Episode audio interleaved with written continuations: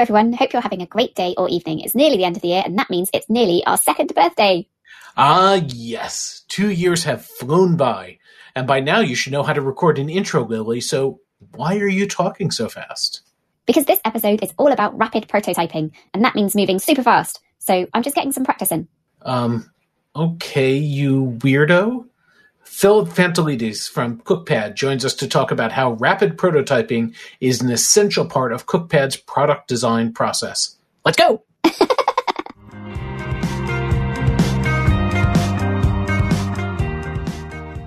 The Product Experience is brought to you by Mind the Product.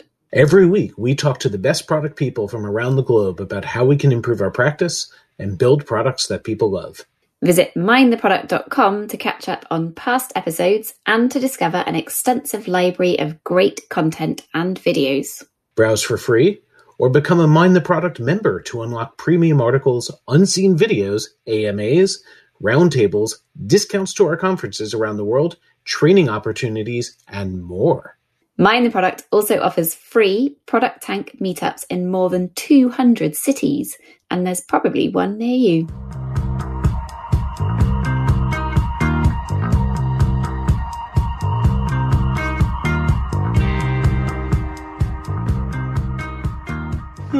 Hey, Lily, I don't know about you, but I feel relaxed, energized, ready to go. Why's that, Brandy? Well, I just got back from a fantastic break. We actually spent a couple of days together in Scotland at the Touring Festival, which I found really inspiring. And then I went off to a music festival where I actually ran into one of our former guests. Ah, lovely.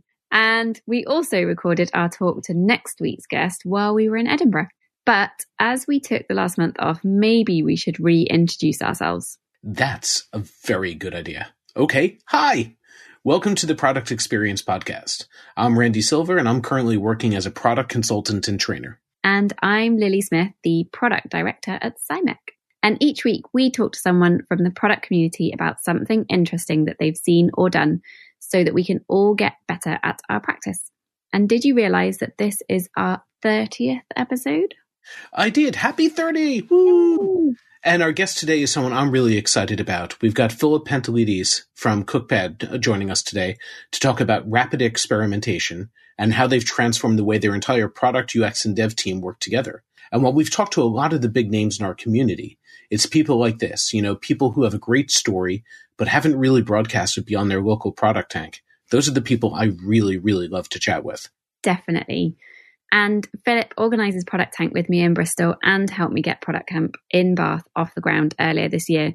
But we're not everywhere, so please suggest guests to us from your community. We'd love to hear from you. The link's in our Twitter bio. We're at MTPPod and also at mindtheproduct.com/the-product-experience. And we've got two treats for you today. We've got our chat with Philip, but also a new outro. Woohoo! Stick around to give it a listen. But for now, on with the chat.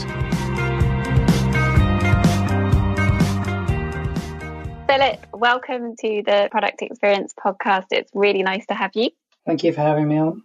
And we've spent a lot of time together, working together on Product Tank in Bristol. But quite often, we don't actually get a chance to just sit down and catch up or talk to each other because we're just always organising Product Tank. So it would be great to actually find out more about what you've been up to at Cookpad anyway and have a chat about that on the podcast. But first of all, before we get into what you're doing right now, tell us a bit about how you got into product management. Yeah, so that's an interesting one. So I actually graduated university with a chemical engineering master's, and basically if you're a chemical engineer you pretty much go into one of three industries. So you either go into healthcare, pharma, or food manufacturing. And so I graduated university and then sort of saw what was out there in the job market and realized that none of those companies that were in those three industries were actually going to change the world or actually solve the problems within those industries. And then it was around the sort of time that companies started to come to the fore that were technology companies in those industries. So, for example, Tesla and SolarCity came into the energy industry, Fitbit into healthcare, and I was never really interested in large-scale food manufacturer. So I basically decided to throw the towel in with chemical engineering and get myself into technology. So I then sort of worked in the startup incubator at the university that I graduated from, and then that gave me a bit of time to work on my own product and sort of threw myself in the deep end by starting something up myself. And yeah, I guess that's how it started. And I played with a lot of Lego as a kid, so that probably helped as well. What was it that you started? So I started a company that was a social marketplace for small boutique businesses. So the idea is essentially, it was around the sort of time that Shopify wasn't available on the market and small boutiques were struggling to get online. And then there was this kind of growing makers movement, products like Etsy coming out. And it was essentially that sort of idea of creating a marketplace for small boutiques, but largely places with physical stores as well. So we were trying to bring sort of online, offline into one place. I've heard the worst possible word for that. It was phygital. Phygital. Nice. Yeah. Physical and digital. It's a terrible word. Phygital. Okay. Oh, I thought it meant like people just fidgeting around with things. Did you kind of naturally gravitate towards the product role then within and kind of know about product management? How did you learn about product as a role? Yeah, so I think, again, probably a bit by accident. So my brother is a software engineer by trade, and so he kind of covered that side of things, and he was one of the co-founders. And then I basically, he's a bit of a night owl. So what used to happen is he'd work all night and code the thing that we'd basically been working on the day before. And then I'd wake up and I'd basically have an iteration of the product. And then I'd spend the morning sort of working out what to do next. And then he'd wake up at lunchtime and build the next version of it. And then it would kind of cycle around like that. So partially due to his sleeping patterns, but I think also, yeah, something that I probably gravitated to. I really enjoyed talking to the people using the product and the people we were trying to market to. So that's probably how it all fits in. In terms of how I heard about it, just maybe reading, I guess, lots of books and that sort of thing. So you got your first kind of foray into rapid prototyping, like in your first role as a product person then? Yeah, straight in the deep end. Or sort of rapid iteration anyway. Yeah, definitely. So tell us a bit about what you're doing now at Cookpad then, and you know, we're going to talk to you about sort of your rapid prototyping process, but tell us about what Cookpad is about. So Cookpad is a company that's been around for 20 years, and it's actually originated in Japan. And the company was set out to basically solve problems in the world around food and cooking and eating. And in Japan, we're a household name, so sort of 80% of the female population in Japan use the product every month. And if you say Cookpad in Japan, you'll basically hear Yahoo, because Yahoo is still big in Japan. Google and Cookpad. And then a few years ago, the founder basically wanted to take that product concept and take the mission global. And he really thinks that we're about 1% of the way there in terms of the impact that we need to be having on the world. And obviously everybody in the world has to eat. And if we change the way that people think about food and eating, then we can hopefully have an impact on the world. So he sent our CTO on a recce, basically, around the world to try and work out where to create the global headquarters. And they looked at the States, they looked at the UK, London, San Francisco, etc., and then actually ended up on focused on Bristol in the UK. And out of that office, we look after the 59 countries around the world that aren't Japan. So Japan has its own product team, but we look after this global product. And what we're really trying to do is create the next version of Cookpad that's going to solve some of the food problems around cooking and eating in this global market. And I think I can definitely agree that Bristol is the place to set up the headquarters of a global tech company, for sure. Yeah, it's very, very foodie as well, which really helps us. Yeah, of course. So how did you come around to instituting rapid prototyping and setting some really ambitious targets? So in terms of what we're trying to do, we're trying to solve really complicated problems, and it's actually quite difficult to navigate that space. And the kind of the big ambitious target we've set ourselves is to make everyday cooking fun. And we're really serious about this goal and what it actually means, to the point where we've written into our incorporation documents that when everyone in the world loves to cook, Cookpad won't be of use anymore, so we'll actually dissolve. And because we're trying to solve these global problems that our competitors aren't trying to solve, we're really trying to have to navigate this unknown space. And prototyping is actually the way to help navigate that space. It reduces a lot of risk. It allows you to be very visual in terms of trying to see what the product is as you're developing. And it helps us navigate this uncertainty quicker than this sort of typical build, measure, learn loop, as we cut out a lot of the expense of the build part. And we're really trying to focus on creating the next version of the product as quickly as possible. And the world is moving in the opposite direction, actually. So a lot of people aren't cooking. There's a lot of competitors in terms of whether it be packaged meals, whether it be companies like Deliveroo or Gojek or Uber Eats. And so speed's really important for us. And it's actually the way that we measure ourselves or budget our work is how quickly we can iterate and how quickly we can make an impact. I think I understand what you're talking about, but just to make sure, how do you learn if you cut out the build, or is it minimizing the build? Yeah, so it's more about minimizing the build. So essentially this whole idea of lean development is sort of build, measure, learn. And what that meant when that book was written, it was very web focused as well. And it's very fast to iterate on the web, and you can kind of do multiple releases a day and get and see the impact straight away. But when you're building, especially an app product, it's quite an expensive process. So you have to go through the App Store, the Play Store. So there's quite a lot of overhead involved. So what we want to do is we want to make sure we test the riskiest assumptions first. And we're really trying to focus on big, impactful bets that are going to create a lot of product value. So if we can test those up front, it means that what we're actually building into the product, we have a lot more confidence in.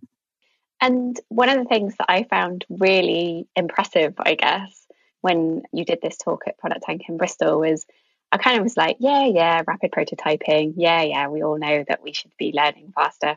But you take this to like a whole nother level, don't you, in terms of how frequently you perform design sprints or you are running tests. So tell us a bit about that frequency that you work at within the Cookpad team. Yeah, so the way that we basically, essentially, that's just the way the product team works. So we're really focused on this rapid prototyping concept. And the reason is that we're really in this stage where we're trying to create the sort of the next version of the product and this product for a global market. So we're exploring a lot. We had Kent Beck in the office, who's the guy who wrote Extreme Programming at the end of last year. And he's got this really great model, which is this 3X model of explore, expand, extract. And this is the idea that you kind of go through those phases of a product. And we're very much in that explore phase. And so the way that we work is we try and sort of iterate through this with the prototypes. So we have these really small cross-functional teams that might be a product manager working closely with one or two designers and engineers, and they're actually doing multiple iterations a day and then releasing to beta users multiple times a week. And the way it typically works is there's sort of a back and forth between product and design, a prototype, and that will start on Post-it notes, sort of like looking at a flow or looking at what is the problem we're trying to solve. Then we really quickly do this sort of a usability test, which is basically, does this thing make sense? So we'll probably run the prototype down to someone in, let's say, the finance team who basically has no idea what we're doing, and they can tell really quickly whether this is something that actually makes sense to them. And the reason we go through that process really quickly is so that we can focus on a value test. So this is usually the idea. It's the same idea you can read about in the design sprint book, but it's the idea of getting 5 users into a prototype test and really trying to see if we're creating something of value. And then if it passes that test, then we sort of build that into a beta app, or we build it into the main product to actually see how it works in the real world. So I'm sorry, when you say you're going to beta users multiple times a day, that's random people in the office, people on the street, people close by. That's not a full release. It's a test of a sketch or a concept. Yeah, so that's kind of the prototypes, and we use various different tools. So we use things like Marvel. We'll use things that are a bit more high fidelity. So we use a prototyping tool called ProtoPie. We like also Origami, which is Facebook's tool. And those are basically they could be interactive or flat prototypes. And that's, as you said, so it's kind of more sort of guerrilla testing. And it's more about just making sure that what we're building makes sense. And then when it comes to actually testing the value of the idea, we're still using those prototypes that kind of fake the product as much as possible. And we'll be testing with users, either new users who, if depending on what the problem is we're trying to solve, or we'll be testing with existing users of the product. And it's the same sort of setup as in a design sprint. So there'll be 5 users who come in. We'll fake a scenario based on the prototype that we've been iterating throughout the week, and then we'll see whether that's actually worked or not. And then we'll kind of go back again, or back to the drawing board if it hasn't, or kind of move forward and bring that into the product. And we'll put links to all the tools you mentioned in the show notes. So the last time we talked about this, you were working on doing kind of lots of design sprints back to back, and that just sounded incredibly intense. Is that still what you're doing? Is it like design sprints back to back, or is it slightly developed from then? Yeah, so essentially what we've done is we've sort of taken the bits out of a design sprint that really work and help us kind of go through this build, test, repeat cycle with rapid prototype testing. And so we're not actually doing a full-on design sprint every week with 8 people in the room with like your laptop turned off and that sort of thing. What we're doing is we're kind of taking the core concept of basically listening to what we heard from the previous test, sketching out ideas, working between product and design, creating a prototype, and then testing it as in that sort of same format. But we still do sort of a full design sprint, usually in one of 3 cases, either when we've got a really big problem or opportunity that we want to solve and we don't have a direction, or sometimes when we kind of want to re-accelerate on a particular area that we're focusing on. It's also a really great way of getting the whole team aligned. So I'm actually going out to Jakarta next week to do a design sprint on an objective that we're trying to meet by the end of the year. And that's really just to refocus the team and sort of speed up our progress towards that goal. So, yeah, they're not full-on design sprints 8 weeks back to back, but it's kind of the best bits that we've found work for us.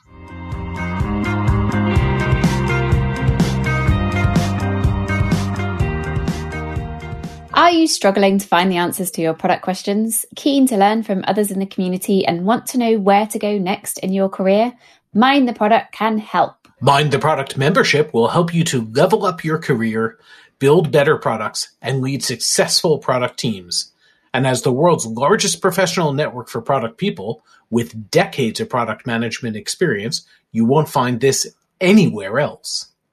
As a member, you'll get exclusive access to premium editorial, product experts, and product peers tackling similar challenges, plus brand new self-paced online training modules that cover core product skills like goals alignment, prioritization, hypotheses and testing, and more. For more info and to become a member today, visit mindtheproduct.com/join.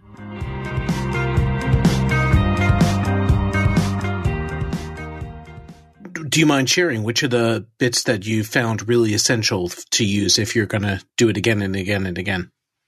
Yeah, so the main thing is that whole start at the end with the test. So the thing that's really important is we actually put in that test with 5 users as a forcing mechanism, and it forces us to have a deadline to work towards. So we actually have people coming into the office every week that we can use for that. And we have the same. We've got a team set up in Indonesia at the moment who usually every Friday have people coming into the office. So that's one thing. The second part that's really helpful is the idea of kind of taking on board all the information at the beginning of that process. So whether it be experts or users or listening to user interviews or taking on all of that research. So they do this kind of expert interview thing within a design sprint, which is really helpful, and it helps you download and empathize with the user. And then lightning demos are also a really great way. And those sort of happen ad hoc nowadays within the product and design teams, where if we're trying to do something, someone will go, "Oh, have you seen that thing on this other product? What is this? This is what Slack are doing."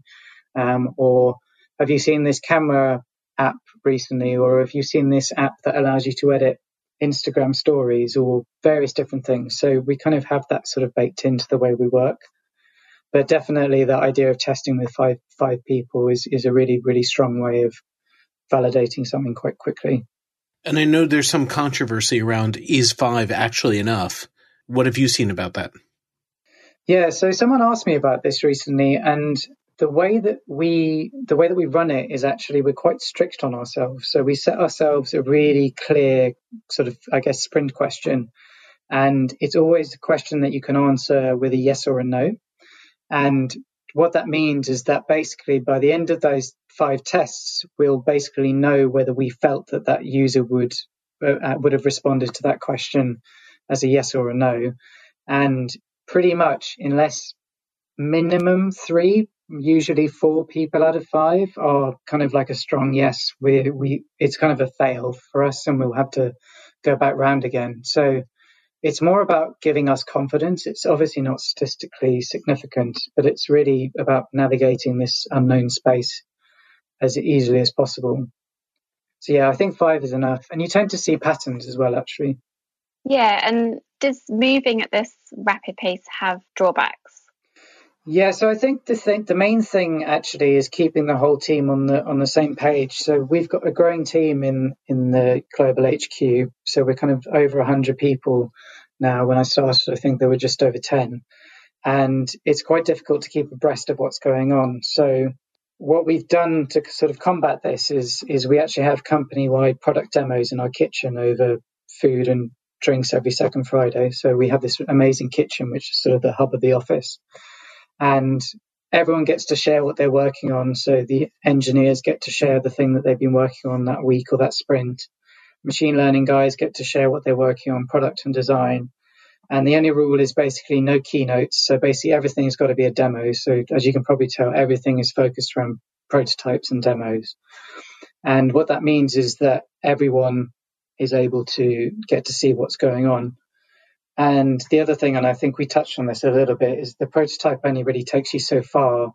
It's kind of more about discovering value, but to actually create the value, you've actually got to build it into the product. So what we started to do is focus on sort of beta groups and test these early ideas really quickly. So the drawback of this is that it basically means that everything that you build into that beta app is probably going to get binned, so it has to be built again for production. But it does mean that you can take a lot more risks and you can iterate a lot quicker and get a lot more close user feedback. So yeah, you kind of have to balance it with that side of things as well. You can't just rely solely on the prototype.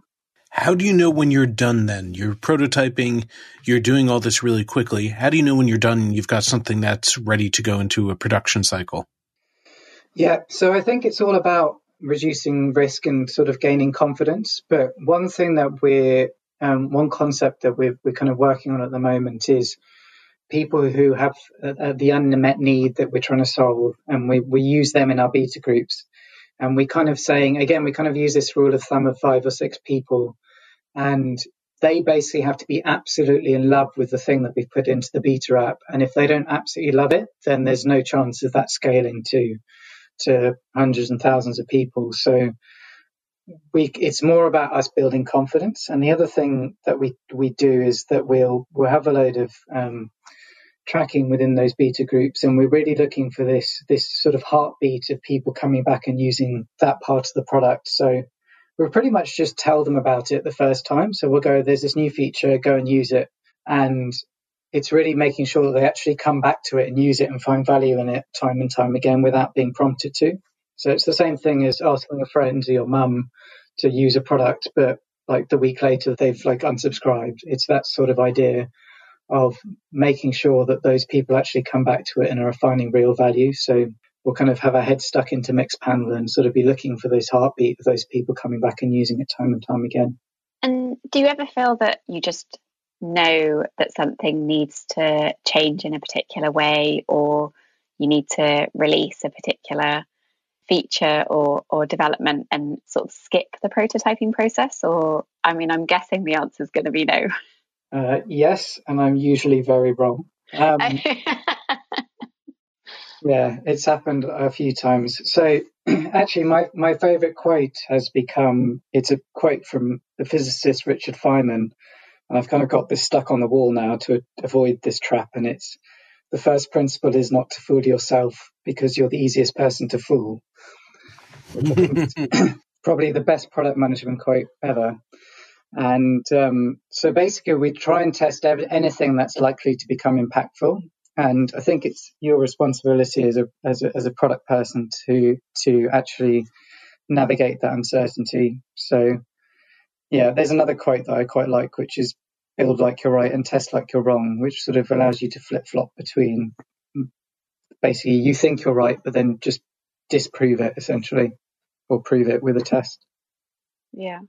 And how does this impact everything kind of further downstream in development? Because, you know, if you're used to, I guess if you're covering a lot of kind of ambiguity before you even get to the build stage, then does that mean that you have less change in the UI when the developers are actually building stuff within the app? Yeah, so that's the general idea. So to give an example, we launched an app redesign pretty recently around sort of a core experience that actually came out the back of a design sprint. And we pretty much built more or less the whole app and all the main flows and interactive prototypes even before building it. And that meant that all the flows were really clear and the UX was as clear as it possibly could be. And the idea is basically to make sure that key product value is being communicated to the user. I definitely think I'd be lying if we said we got it right the first time every time, and I think some of the engineers would probably kill me if I said that we did every time. But we've also got a really great delivery team who are getting quite strict on us in terms of making sure that we don't deliver fluffy specs or designs to engineers. So there's kind of this gateway of this doesn't make sense, we're not building it, which is quite healthy actually. How do they define fluffy? How do they define fluffy? So, so they both in a fluffy way. In a fluffy way. Well, basically, they're both the kind of the delivery team. There's a couple of them are engineers as well. So if they don't understand it or if they can tear it apart, then it's pretty much a no go from the start. So all the edge cases that you never think about. All the things that you fake in the prototype test, but then you actually have to spec out and design for real. Mm. So you talked about the fact that you're going out to Jakarta, and I think your biggest market outside Japan actually is Indonesia. Yeah. And I think you've got a big team over in Indonesia as well, I believe. What's it like working on that global basis? Do you have problems from working with the teams across the globe, or dealing with the fact that cultural assumptions and time and language barriers? Yeah, so it's a big challenge. So we're in 59 countries around the world. Indonesia is, as you said, is our biggest market. Indonesia is actually a really fascinating place, and I didn't really realize until I started working there. It's the fourth largest population in the world. The economy is growing like wildfire. There are multiple unicorn startups coming out of that area. But the way that we sort of get really close to the user and try and understand the local context is we have an incredible team of community managers within various parts of the world. And what they're doing is they're working on offline events. They're working really closely with our users and really building a community around how they use the product. And what we have in some key regions, so in Indonesia, for example, is we have a team there, sort of one or two people who really focused on actually doing these tests for us. So we've got to the point now where most of those prototype tests actually happen in Indonesia. And then that sort of it will be filmed and translated and synthesized back to us. And then we can iterate on that. And it's really just about having a really close relationship with the team there. And so that's kind of one of the reasons why going out there is a really great idea, to kind of really understand the context. I don't think we could do it without actually going out there and going to the market, but having that team on the ground who really, really understand the user and the problems we're trying to solve is incredibly helpful. And do you split your product teams geographically? So you kind of tend to focus on Indonesia, or is it split in other ways? No, so what we... So at the moment, I have a bit of a focus on Indonesia. So the part of the product that I'm looking after is our premium part of our product. And because it is such a big market, for us, it's the one that we're really focusing on monetizing. But apart from that, we're trying to build a global product. So any great product at scale nowadays is actually for a global market, whether it takes something like WhatsApp or Instagram or Netflix. They're all built for a global market. So, and we're trying to solve big problems around food and eating. So we have to solve those fundamental problems. And there were two options really: either have a distributed team and get really close to the users, or have a really tight knit, close, fast working product team all in one place. And both have their positives and negatives. But I think with this setup of everyone in the product team working really closely and having sort of support teams in various places is probably actually the best way we can work. So product and dev is completely co-located in Bristol, and then you work with the community managers and other people to test rapidly in other geographies. Yeah, so that's how it works. So the HQ for global is Bristol. Makes sense. So at Product Camp, I think it was in London, I went to a session on discovery. And pretty much everyone in the room said that their main issue or problem or challenge with discovery was finding good reference customers. So how do you go about it at Cookpad? And obviously you've got the community managers to kind of work with them, but do you have any sort of tips for finding good reference customers and sort of what makes a bad one and what makes a good one? Yeah. So I think the best way to find reference customers is to basically screen for people who have the unmet need that you're trying to solve for with a product. So to give an example, if we're aiming to improve our search experience, we're looking for people who are actually using the product to find recipes multiple times a day, every day of the week. And they might be doing that, but there's definitely room for improvement. And if we're trying to improve the product, those are the people who really know how we can help them, because they really want to solve that problem for them. So we really try and focus on those people. And the number one rule, and I guess what makes a bad reference customer, is someone that you pay. So the number one rule is don't pay them. That's pretty much cheating. A better reference customer is someone who pays you. And so if they're actually paying for your product, they're the best reference customer. If they're the sort of people who send you in emails every time you send out an app release and they're either ecstatic about an experience or really don't like it, those are the people you want to talk to. But this core concept of solving for unmet needs it's kind of closely tied to this idea of jobs to be done. And we're kind of quite into this book called Competing Against Luck at the moment, which is a Clayton Christensen book. So he's the chap who wrote Innovator's Dilemma.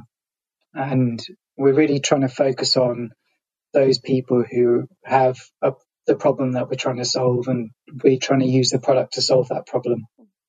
And you've worked a lot with Marty Kagan on this stuff. So how has he shaped your thinking on all of this? Yeah, so we were really lucky to have Marty come to the office at the end of last year and give a workshop. And his inspired book and also some of the blog posts really give a solid framework on how to approach things. So this idea of reference customers, actually the challenge that we've set ourselves of doing multiple iterations a week, dual track agile, those all kind of come from that.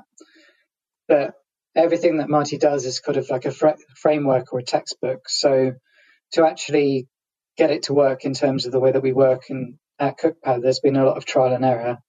And actually the talk that I've been giving recently at product events and a few product tanks is kind of a set of principles that we've developed retrospectively based on what's worked for us along the way.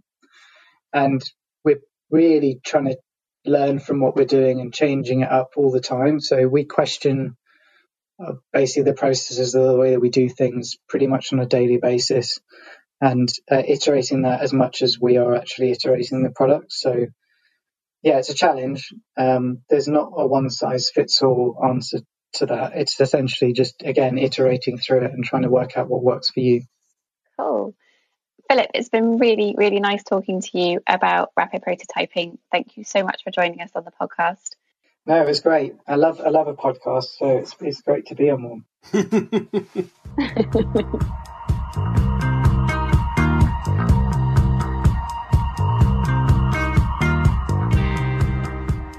And now, the moment you've all been waiting for, it's time for our new credits.